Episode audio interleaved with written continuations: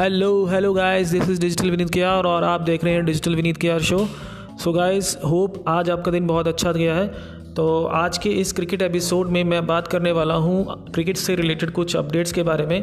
तो मैं बात करूँगा क्रिकेट के कुछ ऐसे चुनिंदा नामों से, जिनके बारे में आपको शायद सोशल मीडिया पर काफ़ी ट्रॉल भी देखने को मिल रहा होगा।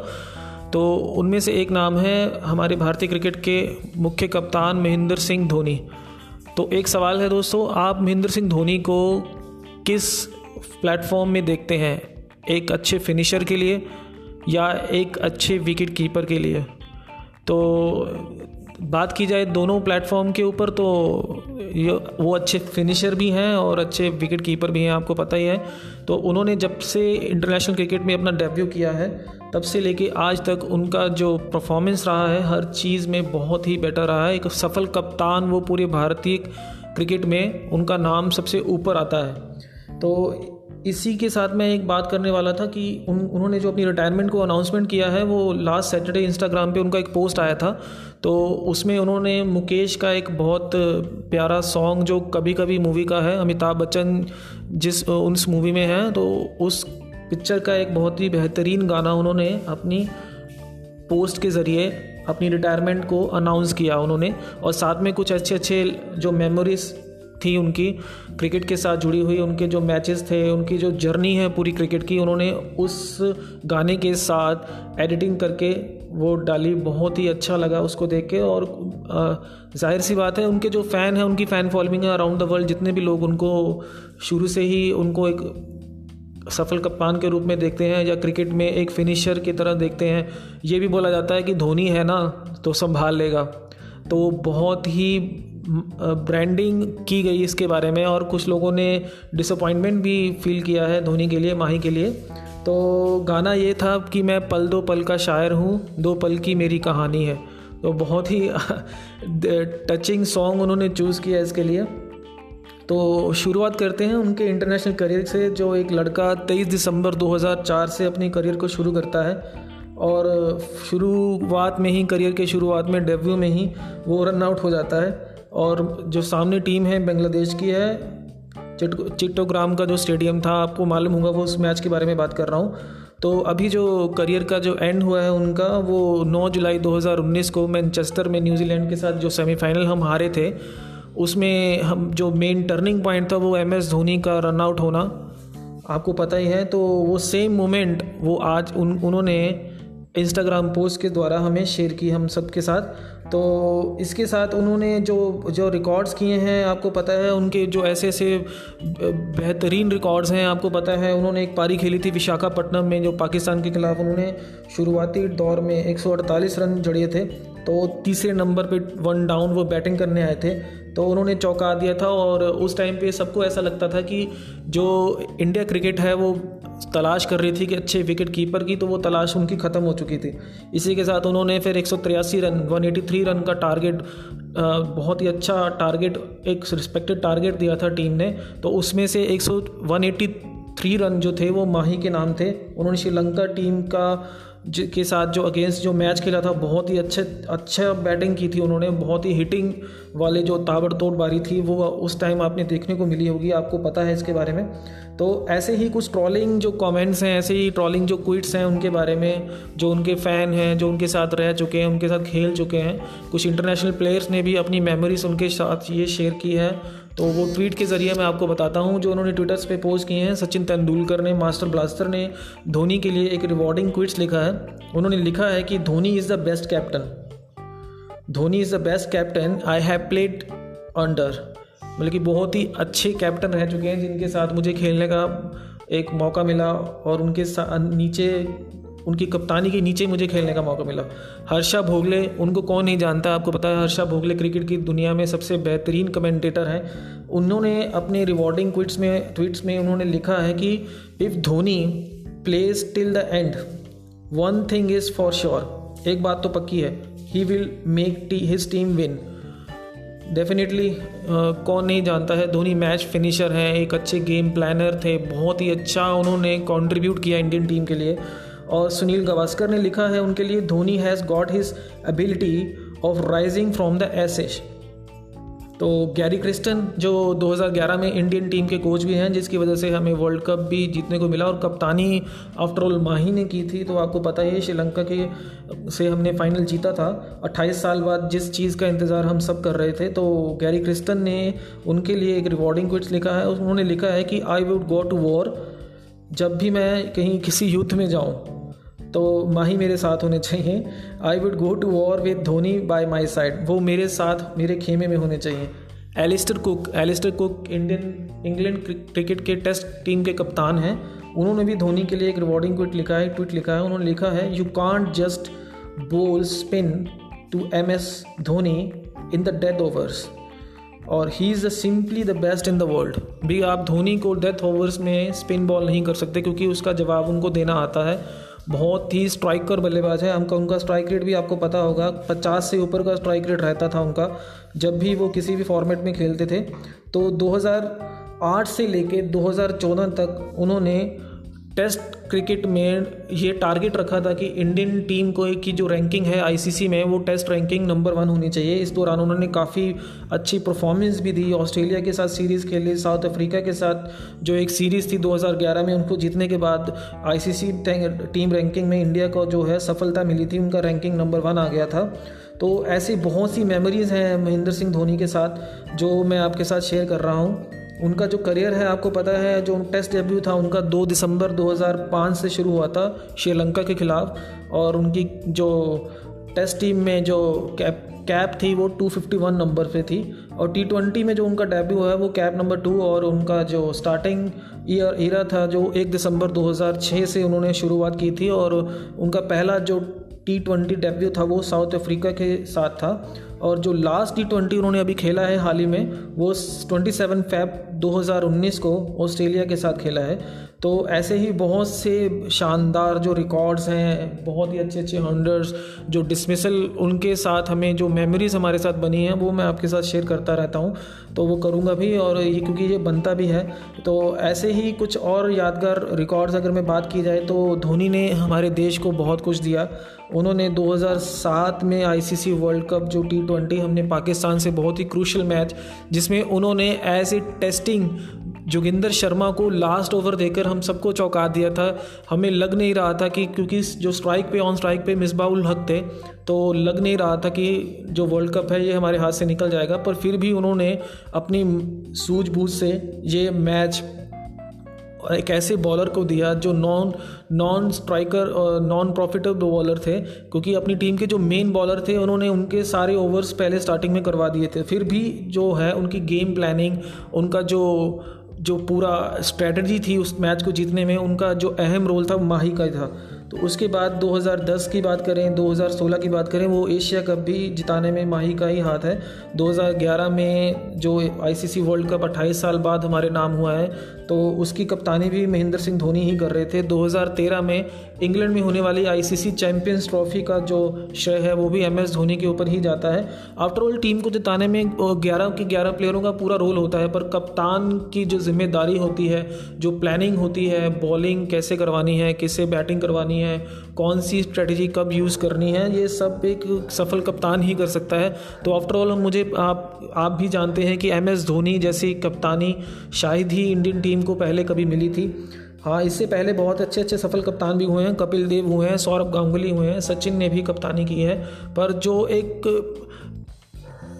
एक लेवल जिसके ऊपर हम बात करें कि एक कप्तानी का जो एक मोमेंट होता है जिसको बरकरार रखा वो एम एस धोनी जैसे एक सफल कप्तान, एक हिस्टोरिकल नाम अगर बोला जाएगा पूरी क्रिकेट हिस्ट्री में बीसीसीआई के क्रिकेट हिस्ट्री में, इंडियन क्रिकेट में अगर योगदान है तो वो महेंद्र सिंह धोनी का है। तो इसी के साथ उनके और भी जो रिकॉर्ड्स हैं मैं आपके साथ शेयर करता हूँ। ओवरऑल उनके नाम पे जो जो उन्होंने पूरी करियर उनका इंटरनेशनल करियर मैं आपके साथ शेयर करूँगा। जो उनके टेस्ट क्रिकेट हैं टेस्ट क्रिकेट में जो उनके टोट नंबर ऑफ़ मैचेस हैं नब्बे मैच वो खेल चुके हैं जिनमें से उन, उन्होंने चार हज़ार आठ सौ छिहत्तर रन बनाए हैं और उन उसमें से दो सौ चौबीस उनका बेस्ट स्कोर रहा है। और इसी के साथ जो ओडीआई मैच है उनके ओडीआई मैच की बात करूँ तो ओडीआई मैच उनके नाम साढ़े 300 मैच हैं 350 मैच वो खेल चुके हैं और जिसमें उनके नाम दस हज़ार सात सौ तिहत्तर रन हैं और एक सौ तिरासी जिसकी मैं अभी बात कर रहा था श्रीलंका के खिलाफ उन्होंने बनाए थे। तो टी ट्वेंटी में तो उन, उन्होंने बहुत ही कमाल की पारियाँ खेली हैं। टी ट्वेंटी में उनके नाम 317 मैचेस हैं और उसमें से उन, उन्होंने 6,621 रन बनाए हैं जिसमें से 84 रन हैं जो वो बेस्ट हैं। ओवरऑल उन्होंने अपने करियर में दो सौ छप्पन कैचेस पकड़े हैं। और जो डिसमिसल किए हैं स्टम्प किए हैं स्टम्प पूरे जो किए हैं, उन्होंने 38 जो स्टम्प है, उनके नाम हैं। वो टेस्ट में नाम टेस्ट क्रिकेट के उनके नाम हैं। ओडीआई में उनके नाम जो है, वो है 321 और 123 स्टम्प उनके नाम पे हैं। बहुत ही अच्छे अच्छे रिकॉर्ड्स और एक मेमोरी हमारे साथ वो बना के जा रहे हैं। आफ्टर ऑल महेंद्र सिंह धोनी के लिए हमें कुछ ना कुछ ऐसी बातें ज़रूर करनी चाहिए, क्योंकि एक जो खुशी का मोमेंट हमें दिया 2011 में, जिसकी वजह से आपको पता है 28 साल जो इंतज़ार किया 1983 से लेकर 2011 तक के जो बीच का सफ़र था वर्ल्ड कप का, उसको पूरा करने में जो पूरा रिवॉर्ड जाता है वो महेंद्र सिंह धोनी के नाम पे ही जाता है। और इसी के साथ उनके साथ एक और ऐसे प्लेयर भी हैं जिनकी बात मुझे ज़रूर करनी चाहिए। उन्होंने भी उनके अनाउंसमेंट के टाइम पे, उनका जो इंस्टाग्राम पोस्ट पे अनाउंसमेंट हुआ था एम एस धोनी का तो उन्होंने रिवॉर्ड के रूप में उन्होंने ये भी लिखा है कि मैं भी इस अनाउंसमेंट में आपके साथ हूँ। तो जी हाँ मैं बात कर रहा हूँ सुरेश रैना की। सुरेश रैना भी अब इंटरनेशनल क्रिकेट से अलविदा कह चुके हैं। उन्होंने ऐसे ही महेंद्र सिंह धोनी के जो कॉमेंट जो रिव्यूज़ थे, उनके जो पोस्ट थे, उसी के साथ उन्होंने कॉमेंट्स किया था। तो सुरेश रैना जैसे धुरंधर बल्लेबाज को कौन नहीं जानता है? बहुत ही अच्छे बल्लेबाज हैं वो। बाएँ हाथ के बल्लेबाज, उन्होंने भी काफ़ी अच्छे अच्छे रिकॉर्ड्स अपने नाम किए हैं। वो ऐसे प्लेयर हैं, आपको बताना चाहता हूँ, वो ऐसे प्लेयर हैं जो तीनों फॉर्मेट में शतक लगाने वाले पहले भारतीय कहलाते हैं, सुरेश रैना। उनके नाम पे जो करियर का जो उनका आगाज़ हुआ था और जो उनका अभी तक का जो करियर रहा है इंटरनेशनल क्रिकेट का, बहुत ही बढ़िया रहा है। अभी हालाँकि जो तेरहवा एडिशन आईपीएल का हम देखेंगे तो चेन्नई सुपर किंग में ये दोनों प्लेयर हमें देखने को मिलेंगे। इनकी जोड़ी हमें देखने को अभी मिलेगी, पर अफसोस कि इंटरनेशनल क्रिकेट में अब हमें नीली जर्सी में ये दो प्लेयर नहीं नज़र आएँगे। तो सुरेश रैना की अगर मैं बात करूँ तो सुरेश रैना के नाम पे अगर टेस्ट क्रिकेट की बात करूँ तो इंटरनेशनल क्रिकेट में उन्होंने पूरे 18 टेस्ट मैच खेले हैं जिनमें उनके नाम पे सात सौ अड़सठ रन हैं और उनमें से एक सेंचुरी है और सात अर्धशतक हैं। और जो वनडे क्रिकेट की मैं बात करूँ तो वनडे में 226 मैच वो खेल चुके हैं जिनमें से 5,615 रन उनके नाम पे हैं और जिनमें से पाँच वो सेंचुरी लगा चुके हैं और छत्तीस अर्धशतक उनके नाम पे हैं। टी ट्वेंटी में की अगर बात करूँ तो 78 के जो मैच हैं वो टी ट्वेंटी के वो खेल चुके हैं, जिनमें से 1605 रन उन्होंने बनाए हैं अपने बल्ले से और एक सेंचुरी है और पाँच हाफ़ सेंचुरी है। ऐसे ही उन्होंने कैचेस पकड़ने की और बेहतरीन फील्डिंग करने में तो उनका नाम बहुत ही ज़्यादा आता है। आपको पता है, क्योंकि मोहम्मद कैफ और युवराज सिंह के बाद अगर किसी फील्डर की अगर मैं बात करूँ तो सुरेश रैना बहुत ही बेहतरीन फील्डर हैं।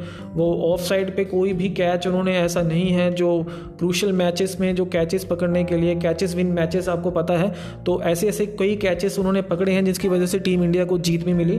तो total number of matches catches की मैं बात करूँ तो एक सौ सड़सठ, one one hundred sixty seven catches उनके नाम पे हैं जो उन्होंने पकड़े हैं।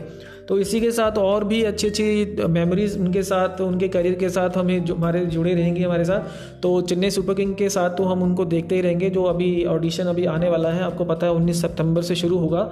वो उसमें हम चेन्नई सुपर किंग में सुरेश रैना और एम एस धोनी को ज़रूर देखेंगे। और एक और अपडेट मैं आपको बताना चाहता हूँ, कुछ ऐसे मोमेंट भी बन रहे हैं और इसके साथ कुछ डिसअपॉइंटमेंट इस बात का भी है कि चार सितंबर से लेके सोलह सितंबर तक इंग्लैंड और ऑस्ट्रेलिया के बीच में वनडे और टी ट्वेंटी का जो सीरीज़ है वो स्टार्ट होने वाली है। तो इसमें से कुछ आने वाले जो आईपीएल के जो स्क्वाड की जो टीमें हैं और जिन जो ऑस्ट्रेलियन क्रिकेट की मैं बात करूँ तो आईपीएल में खेलने वाले ऑस्ट्रेलिया के प्लेयर बहुत ज़्यादा होते हैं। तो जिन इंटरनेशनल प्लेयर की बात करूँ, ऑस्ट्रेलिया के खेमे में 21 प्लेयरों की जो अनाउंसमेंट हुई है, उनमें से 12 प्लेयर ऐसे हैं जो ऑलरेडी आईपीएल में पार्टिसिपेट करने वाले हैं। तो उन 12 प्लेयरों के नाम मैं आपको बता देता हूँ। एरन फिंच है रॉयल चैलेंजर बेंगलोर की तरफ़ से पैट क्यूमिंस हैं कोलकाता नाइट राइडर की तरफ़ से डेविड वार्नर हैं सनराइजर हैदराबाद की तरफ़ से स्टीवन स्मिथ राजस्थान रॉयल्स की तरफ़ से Glenn Maxwell Kings Eleven Punjab की तरफ़ से, मिशेल मार्श सनराइज़र हैदराबाद की तरफ़ से, जोश फिलिप रॉयल चैलेंजर बेंगलोर की तरफ़ से, Kane Richardson Royal Challenger Bangalore की तरफ़ से, एलेक्स कैरी डेली कैपिटल की तरफ़ से, मार्कस टर्नियस डेली कैपिटल की तरफ़ से Josh Hazlewood, Chennai super king की तरफ़ से, एंड्री टॉय, राजस्थान रॉयल्स की तरफ़ से। तो हो सकता है कि ये बारह नाम जो मैंने आपको बताए हैं, अभी आईपीएल के जो थर्टीन एडिशन जो अभी आने वाला है, उस दौरान ये ये जो नंबर ऑफ़ प्लेयर्स मैंने आपको बताया ये शायद थोड़ा टाइम आईपीएल की टीम का हिस्सा ना बन पाए, क्योंकि हाल में जो जो आईपीएल है वो यूएई में होने वाला है तो यूएई की जो एसओपी है आईपीएल की एसओपी इन द सेंस भी स्टैंडर्ड स्टैंडर्ड ऑपरेटिंग प्रोसीजर है, उसके अकॉर्डिंग अगर कोई भी टीम यूएई में आती है तो यूएई में आने के बाद उसका सात दिन का जो है क्वारंटाइन पीरियड होगा, और उस क्वारंटाइन पीरियड के दौरान उनका तीन दिन के बाद और फिर छः दिन के बाद उनका कोविड टेस्ट का जो रिपोर्ट है वो चेक किया जाएगा देन उनके, उसके बाद उनको एलिजिबिलिटी मिलेगी कि वो टूर्नामेंट का हिस्सा बन सकते हैं। तो अगर इस तरीके से देखा जाए तो अगर 16 सितंबर को वो इंग्लैंड और ऑस्ट्रेलिया के बीच में जो सीरीज़ होगी, उसका एंड होगा। तो उसके बाद अगर हम देखा जाए तो ये जो प्लेयर्स हैं, मैंने आपके साथ बात की तो अगर वे यूएई की तरफ़ आते भी हैं तो उनका सात दिन का जो क्वारंटाइन है, वो तो होगा ही होगा। और उसके साथ उनकी जो टेस्ट रिपोर्ट भी है, वो भी चेक किए जाएँगे। तो ऐसे बहुत से मेजर पॉइंट्स होंगे। अगर कुछ टीम को इसमें नुकसान भी होने वाला है, राजस्थान रॉयल्स की मैं बात करूँ रॉयल चैलेंजर बेंगलोर की बात करूँ किंग्स इलेवन पंजाब की बात करूँ, और चेन्नई सुपर किंग की बात करूँ तो इन टीमों को कुछ ना कुछ नुकसान भी हो सकता है।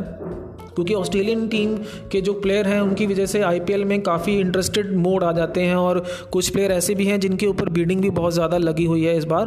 तो हो सके तो मुंबई इंडियंस को इस बार कोई नुकसान नहीं है, क्योंकि मुंबई इंडियंस की तरफ़ से जो दो प्लेयर हैं क्रिस लिन और कुल्टर नील वो इस बार इस टीम का हिस्सा नहीं है, जो भी जो सीरीज़ हो रही है इंडियन इंडिया ऑस्ट्रेलिया और ऑस्ट्रेलिया वर्सेस इंग्लैंड की तो जो सीरीज़ हो रही है, उस टीम में ये दो प्लेयर हिस्सा नहीं बन रहे हैं।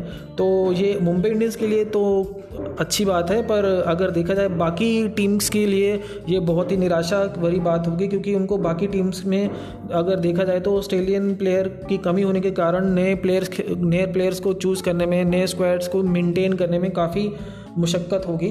और ऐसे ही इंग्लैंड के खेमे की तरफ़ से भी कुछ अनाउंसमेंट अभी आनी बाकी हैं। वो अपडेट्स अगर आएगा तो मैं आपको बताऊँगा।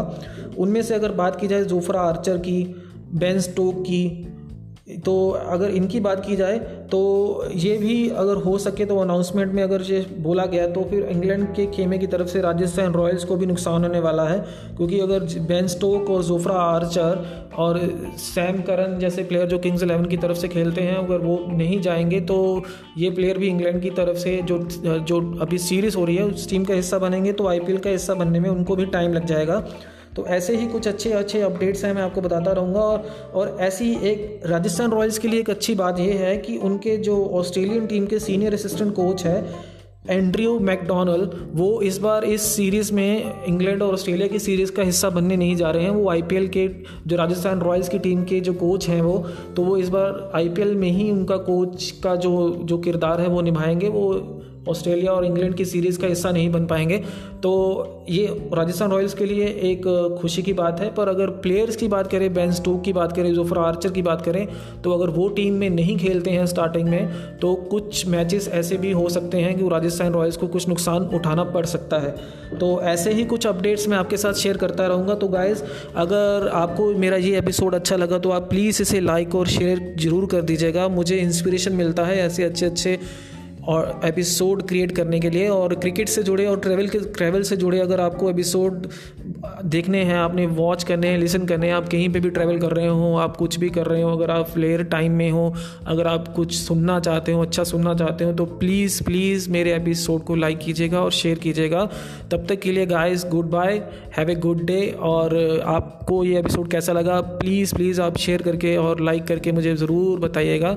तो आप अपना ध्यान भी रखिए, आप, आज आप संडे है तो संडे को एंजॉय कीजिए अपनी फैमिली मेंबर के साथ और कोविड भी है, आपको पता है कोविड सिचुएशन अभी इंडिया में काफ़ी क्रूशल टाइम में चल रहा है तो आप प्लीज़ अपने फैमिली मेंबर्स का ध्यान रखिए और सब चीज़ें जो हैं, जो ज़रूरी हैं फैमिली भी ज़रूरी है, बाकी सब चीज़ें ज़रूरी हैं, और ऐसे ही क्रिकेट के अपडेट में लेकर आपके साथ आता रहूँगा, तब तक के लिए goodbye guys love you all शब खैर